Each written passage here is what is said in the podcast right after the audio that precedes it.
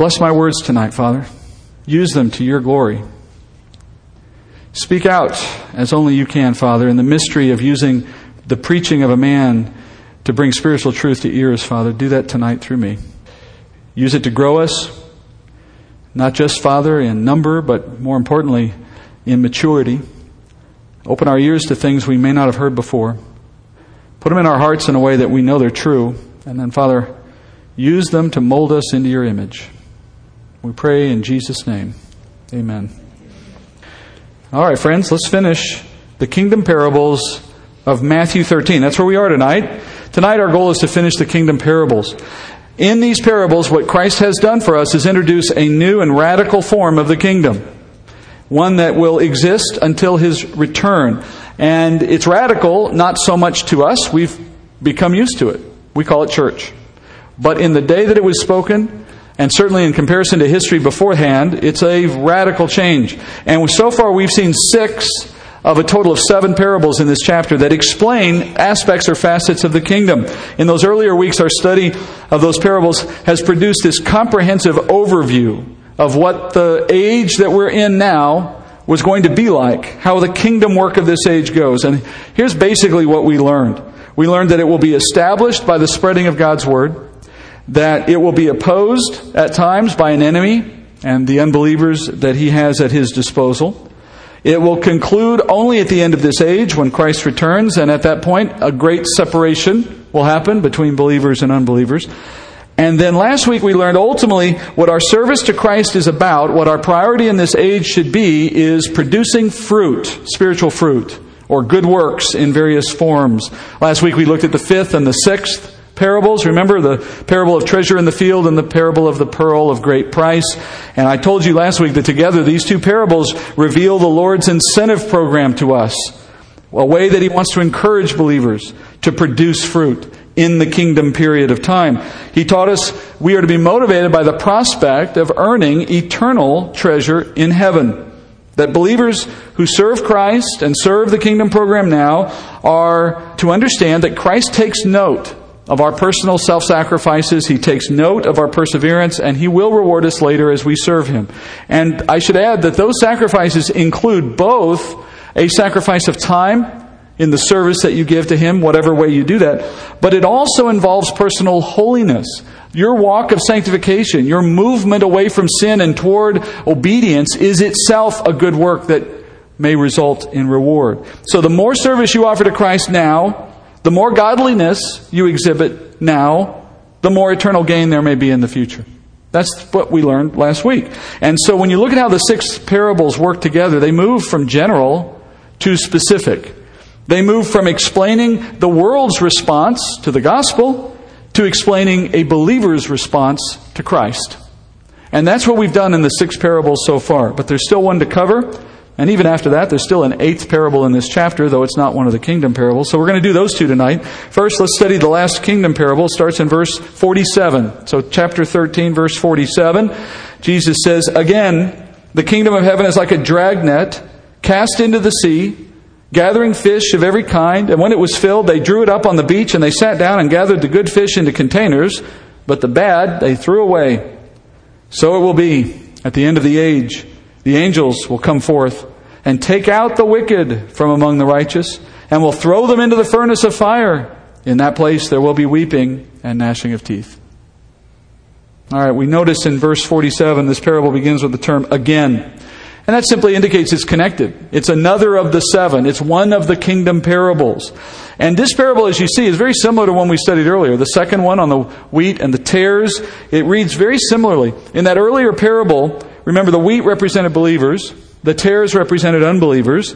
They would exist together in the field of the world for a time until a harvest, a great separation that would happen at the end of the age.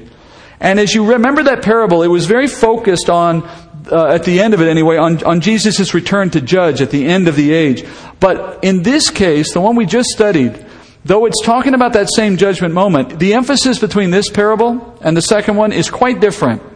For example, in the earlier parable, the setting was farming. It was a setting of, of being patient to wait for sowing and the growing of things to finish, and then the harvest would come, right? Remember, the landowner even told the servants in that parable, don't go out there and separate them just yet. Just wait. Wait until the harvest. So the emphasis in that earlier parable was on believers living side by side in this world for a time with the unbelievers of the world. And the church is supposed to be content and patient to exist that way for a period of time. That is to say, the kingdom program is not a time of judgment, it is a time of recruitment. That we are influencing the world for Christ. It's a time for, as I said, sowing and growing, if you want to use that phrase. And as a result, we will not be in a position to judge the results of the kingdom work of the church while we are in this period. We cannot rush to judgment. And I don't just mean about an individual. Certainly that's true as well. You know, until someone's dead, you can't know what might happen in their heart before that moment. And even after they're gone, you won't know until after Jesus comes back and we get to find out how everybody turned out. Will we ever truly know? Right? But it goes deeper than that. We're not supposed to evaluate the results of the church as a corporation or as an entity or as an organization. Richard Halverson said it this way, and I really like the way he puts it. He says, We, speaking of the believers, he said, we have become bottom line conscious in the institutional church and in parachurch organizations. We cannot raise money to support our ministries unless we can quote statistics concerning how successful we are. We have to measure our results. We want to evaluate the harvest day after day so that we can use that information in our fundraising endeavors. And we forget that the real impact of the Church of Christ in the world is immeasurable.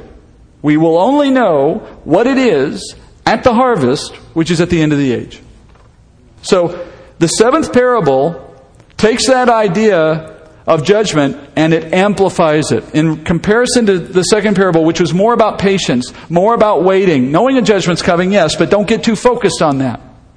The seventh parable flips the script and you notice we're not talking about sowing and growing in a field anymore. We're talking about fish being harvested in a net.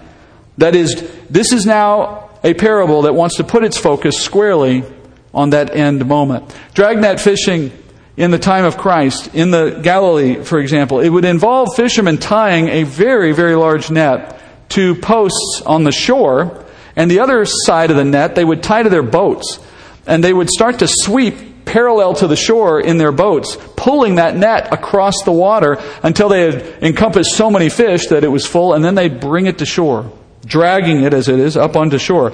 And that net would obviously get a huge quantity of fish. And that fish that was in the, the fish that's in that net would involve not just the ones they wanted, but a lot of fish they didn't want. Because it, it took everything. And so you'd have varieties in there that weren't really edible. People didn't want them. You couldn't sell them. So as the fishermen would gather around their net on the shore, they would sort it out.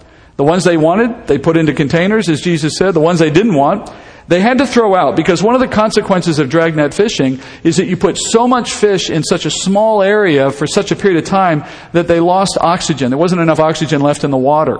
And so the fish would die. So even if you didn't want the fish, there was no throwing it back. It was already dead. You just threw it out. And Jesus uses fishermen doing this kind of dragnet fishing as his picture of what the end of the age will be like. Undesirable fish sent to their death at the end after a great harvest. That is, after this age has run its course, as you've heard me say already, Christ comes back. And when he does, those who are not his by faith will be caught, as it were, and condemned to Hades, or as we would say, hell. And of course, even before that moment, someone who dies without Christ finds themselves in that place already. Jesus ends the kingdom parables, these seven parables, he ends emphasizing this judgment, that this judgment awaits unbelievers. Why did he do that? Well, there's a couple of reasons. First, it provides a contrast to what we just studied in the prior two parables on reward. That is, you have on the one hand believers, and what should we expect at the end of this age? We should expect our glory and our reward. What do unbelievers have to expect at the end of this age? Fierce judgment. And that is a reality. As we said earlier, and I think you heard me say it what last week, there are two kinds of people in the world. Only two. There are those who believe in Christ, and there are those who don't. And there are two very different outcomes for those two kinds of people. One kind of person, the believer, is set on a path of reward and the other is on a path of destruction. One receives mercy, one receives punishment. Now, I hope nothing I've just said is news, but it is interesting in our day and age how few want to even agree that that's true, much less talk about it. The main reason Jesus ends his focus here on the fate of unbelievers, I believe, is not just that we understand that there are these two outcomes, but also that it might give us yet another reason to serve Him in the kingdom. Sometimes the thought of eternal reward, as true as it is, isn't really the thing that motivates us in serving Christ. Let me give you some examples. I, I, tell you, I'll talk from my own experience as a Christian who understands these things, at least I think I do. When I think about eternal rewards, it is a great motivator to me under certain circumstances. For example, whenever I'm doing service to the Lord that I have trouble seeing as advancing the kingdom, that is, it's something that doesn't necessarily feel like kingdom work. I'm going to give you examples like cleaning the toilet in the church. That doesn't really feel like kingdom work. You know, or, or stacking chairs or printing bulletins or dropping a check in the offering box, you know, just sort of throwing money into a black hole. You don't know where it's going to go. You just know you're supposed to help the church, right? Or how about this? When you're struggling to raise godly children. Or when you're fighting to hold your marriage together. Now, those don't feel like kingdom work. They don't feel like serving Christ. But in those moments, you know you're doing the right things. You know you're doing what Christ would want you to do. Nevertheless, you may not feel like it matters. And as a result, you might feel unappreciated. You might feel like you're toiling away and you're not getting anywhere in it. And then add to that, you watch those believers who get to travel the world, globetrotting to foreign places and doing wonderful mission work and, or building some big uh, ministry or something. And you think, oh, I wish I could do kingdom work like that. And by comparison, you feel like maybe you aren't doing much that's appreciated. And if that's how you felt, the temptation is to either not do that work at all, or to give up prematurely, or to be discouraged about it. And I will say, as an aside, I think every church body, and certainly ours as well, could do more to encourage others by telling them how much we appreciate the hard work they're doing, even when they are sweeping a floor or doing that, you know, menial labor, as you might call it. Because, friends, that's kingdom work. That is kingdom work. And I know you pat me on the back as Steve, you're, you're doing this I like, or that. Thank you for your compliments, but friends, I, I don't need them as much as a lot of other people do. And I'm not saying that because I'm, you know, proud of myself. I'm saying that because I get more than my fair share. There are a lot of people in the building and in every church that go unappreciated. They need to hear from you too, because that will encourage their service to Christ. But the thing I always remember in those moments when it's me toiling away, feeling unappreciated, I don't I don't think about what other people are telling me. I think about what Christ is going to tell me, and I think about my reward. And I think that's where rewards fit in. They become that motivator in the moment when you're not finding any juice to the work you do on earth. When there's nobody patting on you the back, nobody telling you how good you are at what you're doing, no visible result for the kingdom, just remember Christ is watching and he's going to reward you. He says this in Matthew 6 3. When you give to the poor, do not let your left hand know what your right hand is doing, so that your giving will be in secret, and your Father who sees what is done in secret will reward you. Or later, he says, when you pray, go into your inner room, close your door, pray to your Father who is in secret, and your Father who sees what is done in secret will reward you. Remember that. The prospect of reward is a universal motivator. We use it in every aspect of our life, don't we? Don't we use it all the time to help people stick with the work that we ask them to do? Does not your employer reward you? Does not your teacher reward you? Do not parents reward their children? Do we think of those things as wrong or bad or in some sense counter to our desires? Aren't we all happy that rewards are possible? And then we turn around and we look at the Bible and the Bible says our Father's willing to reward us if we serve Him and then for some reason it seems wrong? We can do it, but he can't? It doesn't make any sense. Let it reward you it's, or motivate you. It's supposed to. That's the whole point. It motivates us to deal with our sin. I'll tell you one of the ways it comes to my mind is, and not all the time, not enough, but sometimes, I'm sitting in, in looking at a situation in my life where I could do the wrong thing. I could sin. I could make the bad choice. I've done it in the past. I'm thinking about it again. I'm ready to take that same path. And then I stop sometimes and I think, I wonder what reward I might be sacrificing to have this reward instead. That is a good moment. That's where this doctrine comes to bear on my sanctification in the right way. And it causes me to think twice about trading an earthly uh, or a heavenly reward for some minimal, ridiculous earthly gain. And if you want more proof of the fact that this is how it's supposed to work, let me quote Paul. Paul talks about the prospect of his own eternal reward, his heavenly reward, as his main motivator for pursuing sanctification. Listen to what he says in 1 Corinthians 9:24. He uses a metaphor of a race. Running a race is a metaphor for serving Christ. And what do you get at the end of a race? The end of a race, you win a prize. Let me just tell you that the Bible never uses the word prize in reference to your salvation. Never. Ever. A prize is something you earn, and you did not earn your salvation. The Bible calls your salvation a free gift. All right? So if you've ever read the texts of Scripture that talk about winning a prize and thought that Paul was talking about salvation, let me help you with that right now. It never does. But look what Paul says in 1 Corinthians 9:24. He says, "Do you not know that those who run in a race all run, but only one receives the prize? So run in such a way that you may win." Everyone who competes in the games exercises self-control in all things. They do it to receive a perishable wreath, but we an imperishable.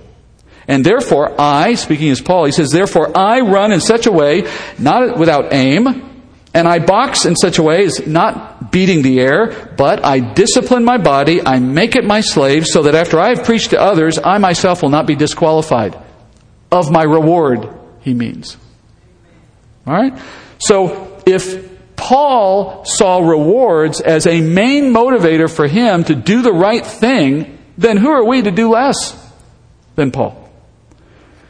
But there are going to be times, and I said this a moment ago, there are going to be times when that isn't quite going to work. There are circumstances in which the prospect of personal re- uh, heavenly reward is not going to be the right thing to motivate us into service. Because there are days when we come face to face with the heart of the kingdom program, and that is when serving Christ becomes very personal.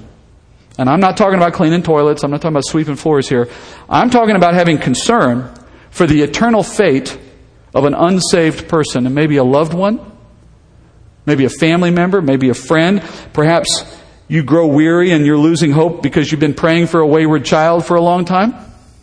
Or maybe you have a hard, a hard-hearted spouse or friend. Perhaps you're worried, how do I talk to them about the gospel? I've done it so many times already and they aren't listening. Are they going to fight back? Are they going to be offended? Or will I lose that friend if I bring up the gospel? Now, in those moments, I'll tell you from experience, the expectation of heavenly reward probably won't motivate you to do the right thing because, in a sense, you care more about the moment and your pride or your embarrassment or the friction than you do about the prospect of eternal reward. Those are moments that are hard to put into that context. But I will tell you this if you maintain a loving concern for that person's eternal fate, knowing that there is a judgment coming, that will stick. That will help. Because ultimately, friends, the kingdom program is not about obtaining gain, it's about preventing loss, the loss of souls. Christ wanted to motivate us, I think, by the eternal fate of the lost so that we would have another reason, and I would argue the main reason, to engage in the hard work of winning hearts. So now you got two reasons motivating you to serve Christ. If you didn't need more than one, you've got them anyway. Eternal rewards and the reality of a coming judgment. And biblically speaking, friends, either of those are good reason to serve Christ. Pick one. Or pick your own. I've had people say, well, aren't we just supposed to serve Christ because we love Him? If that's how life worked, why don't your kids do that?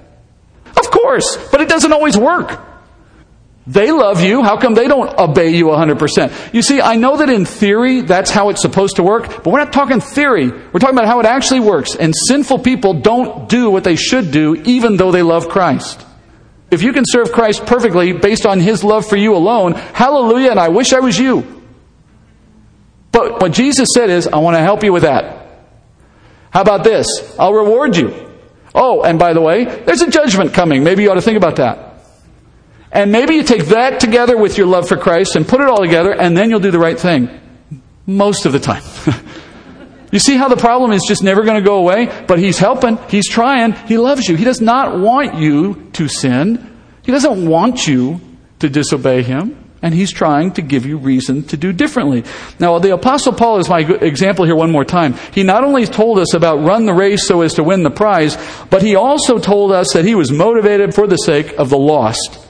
He says this in 2 Corinthians 5:20. Therefore we are ambassadors for Christ as though God were making an appeal through us and we beg you on behalf of Christ be reconciled to God. And in chapter 6 he goes on and working together with him we also urge you not to receive the grace of God in vain for he says at the acceptable time I listened to you and on the day of salvation I helped you behold now is the acceptable time and now is the day of salvation. Does that sound like a man who didn't care whether you accepted the gospel or not? You know, this is a guy who understood the sovereignty of God, and yet he urged people to receive Christ. Those are not incompatible. So, Paul understood he had to work and that there was a reward, and Paul understood there was a deadline, and salvation is today. And he worked for both reasons. Motivated by rewards, motivated by saving souls, and I think Jesus understood we needed both those motivations. But for the very same reason, the enemy has been working really hard to blind Christians to these two truths because he knows if he's able to do that, we lose incentive to serve. Now, on the one hand, with rewards, I don't think it'll surprise you if I tell you that many Christians don't know anything about the prospect of eternal rewards. I can't tell you how many times when I teach this topic, as it comes up here or elsewhere, how many times I hear from a Christian who says, I have never heard anybody teach me about eternal rewards. And that's not their fault. They're just telling me what unfortunately is true in the church. Nobody's teaching the Bible anymore. Do you realize that I give you the Bible, you just flip it open somewhere, and I'll point my finger there, and you know what I'll find on that page somewhere? Jesus, and if it's the New Testament, almost always something about reward. That's how common it is in the Bible. It's all over the place. Why? Because it's a main motivator for us to do the right thing. And you have the problem today of a lot of churches that are teaching about earthly rewards. The prosperity gospel, which muddies the waters terribly, right? Now they're not sure what you're talking about when you talk about rewards, and you got to work doubly hard to clarify you're not talking prosperity stuff, you're talking about eternal stuff. Well, that's a tactic of the enemy, right? Muddy the waters. Hebrews 11:6. You all know this verse, most of you. But you have not heard it properly, I bet. Listen to this. Hebrews 11:6. Without faith it is impossible to please him. You all know that half, right? Have you ever read the second half? For he who comes to God must believe that he is and he is a rewarder of those who seek him. Rewards are never salvation. You understand? That's not talking about salvation. What's in Hebrews 11 is the hall of faith. All of these Old Testament saints that we look up to because their lives are such great testimonies of faith, right? But if you go look at that chapter, what is the, the refrain over and over and over again? The writer says it's impossible to please God without faith. Yes, you must come to Him in faith or otherwise nothing matters. But then he goes on to say that faith must also recognize God as a rewarder of those who seek Him. Now, is he saying you have to know that to be saved? No. What did he say? In verse 6, he said this Without faith, it is impossible to do what? Please Him. The issue in chapter 11, verse 6, is how you please God. And what the writer says is you got to have faith first. That's a prerequisite. Unbelievers don't please Him. But then you also have to understand He rewards you. Otherwise, you won't try to please Him. If you don't understand that He's looking at you, judging what you do, preparing a reward for you, you won't try to please Him. You'll just live your life till you die and then you expect to be in heaven and you don't really think about the details. How many Christians do you know that kind of fit that pattern? Don't raise your hand. Especially if it's about your spouse. So the writer said this Our reward is a part of how we understand to please Christ. That's been in that verse the whole time, and you probably didn't see that. At least I didn't for a long time. And if you look at the chapter that's after that verse, what you find is person after person after person in that chapter whose life is an example of how they made sacrifices in the earthly realm, giving up opportunity. Moses did not want to be counted among the rich in the Pharaoh's family, right? And Abraham turned away from his family. Sarah did this, and Isaac did this, and, and why are they all doing it? because they want a heavenly country, a heavenly reward. What they know is waiting for them in the next life matters more than what they can get in this life. So serving Christ well in the kingdom program depends, at least in part, on having a biblical appreciation that God is a rewarder, which then turns in your heart into motivation to please Him for that reward. And the enemy has been working really hard to make believers completely ignorant of that fact. And have you also noticed how hard he's been working lately to undermine the Bible's teaching on hell and judgment? There are so called Christian pastors writing books declaring that hell isn't a literal place and that God never sends anybody there, despite the plain teaching contrary to that in the Bible. The enemy is raising up liars like that specifically to diminish our motivation to seek for the lost. Because frankly, friends, if there's no hell, there's no reason to worry who's Christian and who isn't. Right? It completely removes the cause of the church. The moment you stop caring about the fate of the lost is the moment that the kingdom program becomes little more than a vanity project.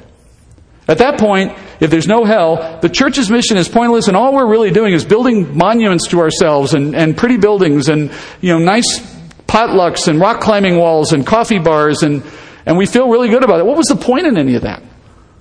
If the point is not ultimately to add another citizen to the kingdom, then it has no point. Jesus said that at the end of the age, the kingdom program will ultimately be about collecting fish, as it were, into containers, finding out who is his and who are not his. And we serve him knowing, yes, we will be rewarded, but we also serve him knowing that the point in all of this is to recruit citizens for the kingdom. That is the kingdom program in a nutshell. That's what seven parables just taught us collectively. It's church. It's the mission of the church. It's your calling as a Christian. Every believer in Jesus Christ should know these things, not just because it's interesting and you want to be able to tell someone. It's, it's going to change how you live your life. It should change how you live your life, right? Again, don't become a monk. Don't go live on the top of a mountain. This is not about showing your how pious you can be. We're just saying in the quiet moments of your life, when the choice is sin or serve, think about your reward. Think about the lost. This is such an important teaching that Jesus actually asked the disciples, Do you understand what I just said? Look at verse 51. He said, Have you understood all these things? They said to him, Yes. No, but stop there. So, because we got to deal with that, right? So Jesus just asked the 12, Do you understand these seven parables I just taught you? All right. Now, there are two possible ways to hear their answer. You could take their statement at face value. I mean, we might as well at least acknowledge the possibility, right? They totally understood everything that Jesus just said. But now, if that were true, that would be remarkable because it would probably be the only time they ever understood anything that Jesus said. Time and time again, these guys are famous for missing the mark. You remember the scene right before Jesus goes to raise Lazarus in John's Gospel, John 11. And Jesus knows Lazarus is going to die, and he's waiting. Remember, he waits a few days to make sure he's good and dead, and then he goes to raise him. And there's this funny, funny moment at the very beginning. John 11, 11. Jesus said to the disciples, He said, Our friend Lazarus has fallen asleep, but I go so that I may awaken him out of his sleep. And the disciples then said to him, Well, Lord, if he's fallen asleep, he'll wake up. Now, this is my interpretation. At which point Jesus went, All right. You know, he just face planted right there in front of him. Now remember, John was one of these guys who, who said that, but then now in retrospect, John looks very smart. He says, Now Jesus had spoken of his death, but they thought he was speaking of literal sleep. And then verse 14, Jesus said to them plainly, Lazarus is dead. I love that. I can just see that whole thing playing out. We must go awaken our friend Lazarus. Well, he'll wake up. He's dead. Where was I? All right, so given how often these guys did not catch the clue on what Jesus was doing, I read this a second way. I find it hard to believe that they understood what was going on. So why did they say yes? I think they just said that without thinking, probably because they're either too afraid or too embarrassed to admit, no, Jesus, we don't have a clue what you just said. And that's why he gives them the eighth parable that now we finish with. This eighth parable is not one of the kingdom parables, um, but it's ironically it's a parable about his disciples understanding the program. So, verse 52, Jesus said to them, Therefore, every scribe who has become a disciple of the kingdom of heaven is like a head of a household who brings out of his treasure things new and old. All right, let's, let's understand this one. So, this parable, again, is not part of the seven, and you can see that because most of the other seven always began with uh, a phrase like, the kingdom of heaven is like. Notice this one doesn't do that. This one says, this is a parable about a scribe who has become a disciple of the kingdom of heaven. So, it's not about the nature of the kingdom now. The topic now is the nature of a certain disciple, one that he calls a scribe. Now, in Jesus' day, a scribe was the name given to someone who, st- who studied and taught the Torah or the prophets, the Word of God. And so today, what would be the closest equivalent to a scribe? Well, a scribe today would be a pastor, a Bible teacher, seminary professor. Those are scribes in the sense of what Jesus meant.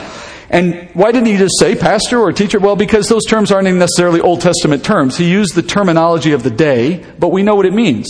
So he's talking here in this parable about those in the church who lead others, principally through the teaching of God's Word.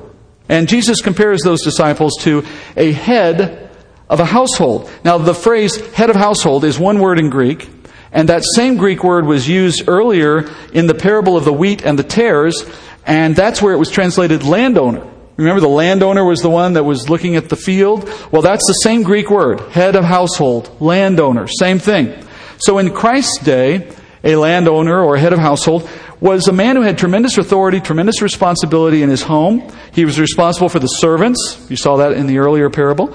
He was responsible for the crops in the field. We saw that earlier too. And he's ultimately responsible for making sure that those crops produce a good harvest because that's the source of his wealth in his home. It's his business, right? And so what Jesus says is that landowner's responsibilities should be compared to a disciple who leads the church through teaching during the kingdom program. And I mean, it's easy, it's, it's important to say up front, Jesus is the good shepherd. He is the ultimate leader of the church. He rules over the church. That's not in question. But it's also true that he raises up men and women in the church who then take on a, a kind of under shepherd role, we would say. And that group of leaders, whoever they are, are supposed to guide and feed the sheep. Right? Remember, Jesus said to Peter, If you love me, Feed my sheep, right? The test of love, if you will, for a person in leadership is do they feed people the Word of God? Right? That's what Jesus said. And a landowner running a household has responsibilities that are similar to those of someone watching over the flock or the house of God. And he says he wants his disciples to lead as scribes, which is to say, who teach the Word of God to the church and operate in that way like a head of a household. So, in other words, we care for servants of God. We provide them the, the things they need spiritually. We watch over the field. Uh, we make sure that these plants that the Lord has planted in the field grow strong and produce fruit. It's the same idea of what you saw in that earlier parable. We're not responsible for the planting. We're responsible for ensuring a good crop of fruit, of seed. All right? So, what that means, practically speaking, is pastors, uh, teachers, ministry leaders, small group leaders, everyone who plays a part in guiding or feeding the sheep at some level in this body share in this responsibility. Leaders are called by Christ to help others produce fruit. That's the goal. It's, it's not about having a bunch of people under you that makes you feel important and you get to call yourself a leader and you have a title and a name badge and all the rest. It's about seeing how effective you can be at helping other people be godly. That's the goal of someone who leads. And when a leader does their part and teaches, then the wheat will produce fruit. That's the intent. The writer of Hebrews says this. I guess it's Hebrews day and here today, but Hebrews 13, 17. He says, Obey your leaders and submit to them, for they keep watch over your souls as those who will give an account, and let them do this with joy and not with grief, for this would be unprofitable for you. What the writer in Hebrews just said is there's a win win proposition for us in this arrangement. On the one hand, to the members of the flock, he says, Don't make it hard for your leaders to lead you. All right? And I can echo that. Please don't make it hard. Who wants it to be hard, right? And the writer says, if you make it hard for those who are around you to lead you in the body through the teaching of the word, it's unprofitable for you. It's unprofitable. That is, you might win some argument, you might get your own way on some small matter, but what are you sacrificing in your spiritual development as a result of that? As you grow because of that person's influence in teaching, whoever they are, you grow to please Christ more. And as you please Christ more, you get more reward. In the kingdom, you'll be happy you were listening. That's the idea. But it works the other way too, because as ministry leaders, you notice the writer says that we are accountable for souls. You know, if there's anything that keeps me up at night, that's what keeps me up at night. As more people show up in here that I don't know, I don't think I know half of you at this point, not well, and I'm accountable to you. That's, that's kind of freaking me out. Because what will that mean? I don't know what you're doing. I don't know what you need. I'm trying.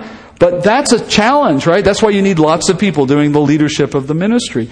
And the pastor, the teacher, whomever has to put the needs of others before their own, self-sacrificially, giving of their time, giving of their knowledge, giving of their, their encouragement, prayer, whatever they have to offer, so that they're investing in the other person, so they make a good account for that person. As we do that, we get rewarded. That's how our reward comes for our sacrifice to the needs of the body. You're rewarded for obeying your leaders. We're rewarded for leading you into the spiritual walk Christ has for you. It's a win-win when we're all doing our job. Now, I'm assuming here, of course, that teachers are teaching properly. Leaders are doing so biblically. Obviously, if somebody's not doing their job well, that changes the whole equation. But the general understanding is we obey leadership who teaches us, and leaders are to teach so that we can grow. And then the final thing he says in this parable, the key thing, he said, A scribe must be prepared to bring things out of his treasure, both old and new. Now, in the parable, going back to the parable for a second, a landowner's treasure would have been the wealth that he accumulated in the work of his business. And he would have had a good deal of wealth in his hands, uh, under his control, under his authority. And he would have used that wealth to provide for the needs of those who were in his home. And he would have had old things and new things. The old things in a landowner's treasure would have been things like family heirlooms, stuff that would have been passed down over generations, the kind of thing we all have to some degree, right? Things we treasure. And then the new wealth would have simply been what he's earning continuously. Last year's profits from selling his field, the, the money of the household that's coming in all the time.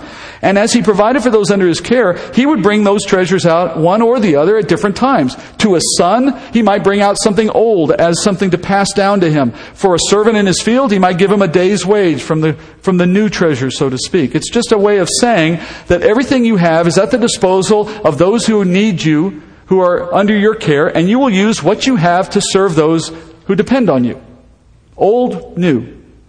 Jesus says, those who serve as scribes in the kingdom, teaching the people of God, must be prepared to bring out treasure that is both old and new. All right, now, we know what the treasure is of the landowner. What's the treasure of a scribe? What's the treasure of a Bible teacher?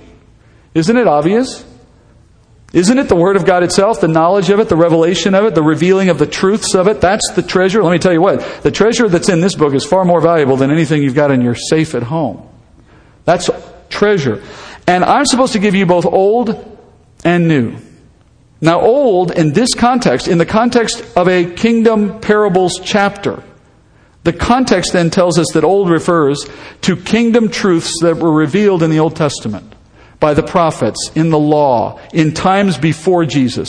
And in those places of the Bible, do you know what we find about the kingdom in the Old Testament?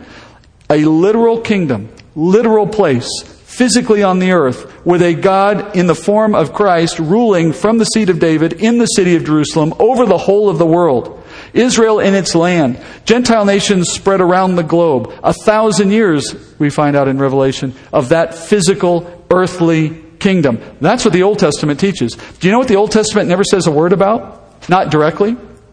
The church. The church was a mystery. That's why the disciples are struggling to understand the program. It was new. And that's the new side of the teaching. That when you're talking about the kingdom program, you're bringing something out new from God's Word. When you're talking about the way the kingdom has been prophesied from times past, that's the old. And Jesus said, I'm supposed to bring you both. You know what he just said? It's not one or the other. One didn't replace the other. It's both. For a time, now it's the new, but you also need to know about the old, that is, about the physical kingdom that's coming, because that's your future. That's one day where we're all going to be. And I don't favor one over the other. You know, it's become fashionable over the last few centuries, I think, certainly the last few decades, for the church to go one of two ways. It's only about the new, or it's only about the old. If it's only about the new, these are churches where you never hear them teach out of the Old Testament. It's all New Testament all the time. as if the Old Testament doesn't even exist. And as a result, there's not a lot of teaching about the literal physical kingdom.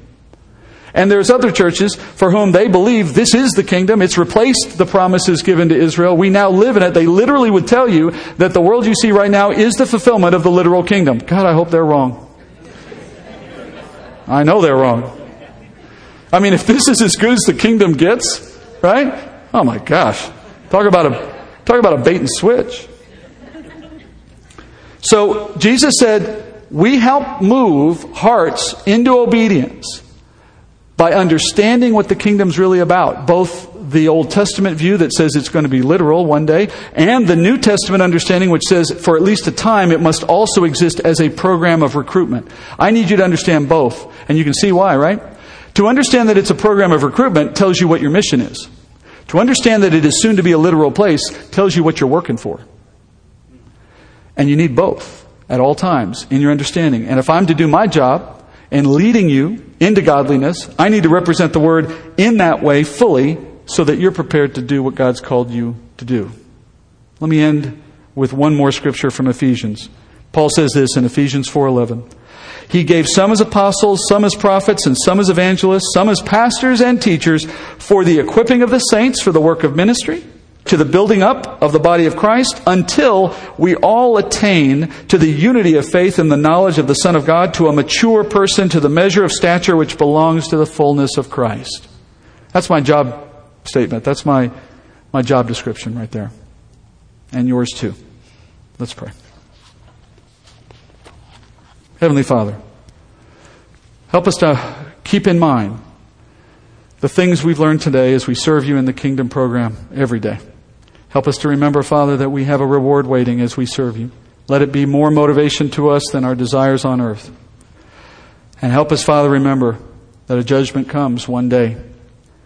And the men and women we come into contact with every day are men and women who may be in your economy, the future resident of the kingdom, and that we are called to bring them the news of the gospel so they might receive it. Don't let us forget them, Father. Help us to have an attitude that recognizes this is about them that ultimately the measure of our success will be how we served you for, that, for their sake. And we ask, Father, that you would remind us of that not just today, but every day. And let us live it out every day. Thank you for this church, what you've done to build it, what you are doing to build it, so that it may be available to proclaim these truths to those who've never heard them. We pray this in Jesus' name. Amen.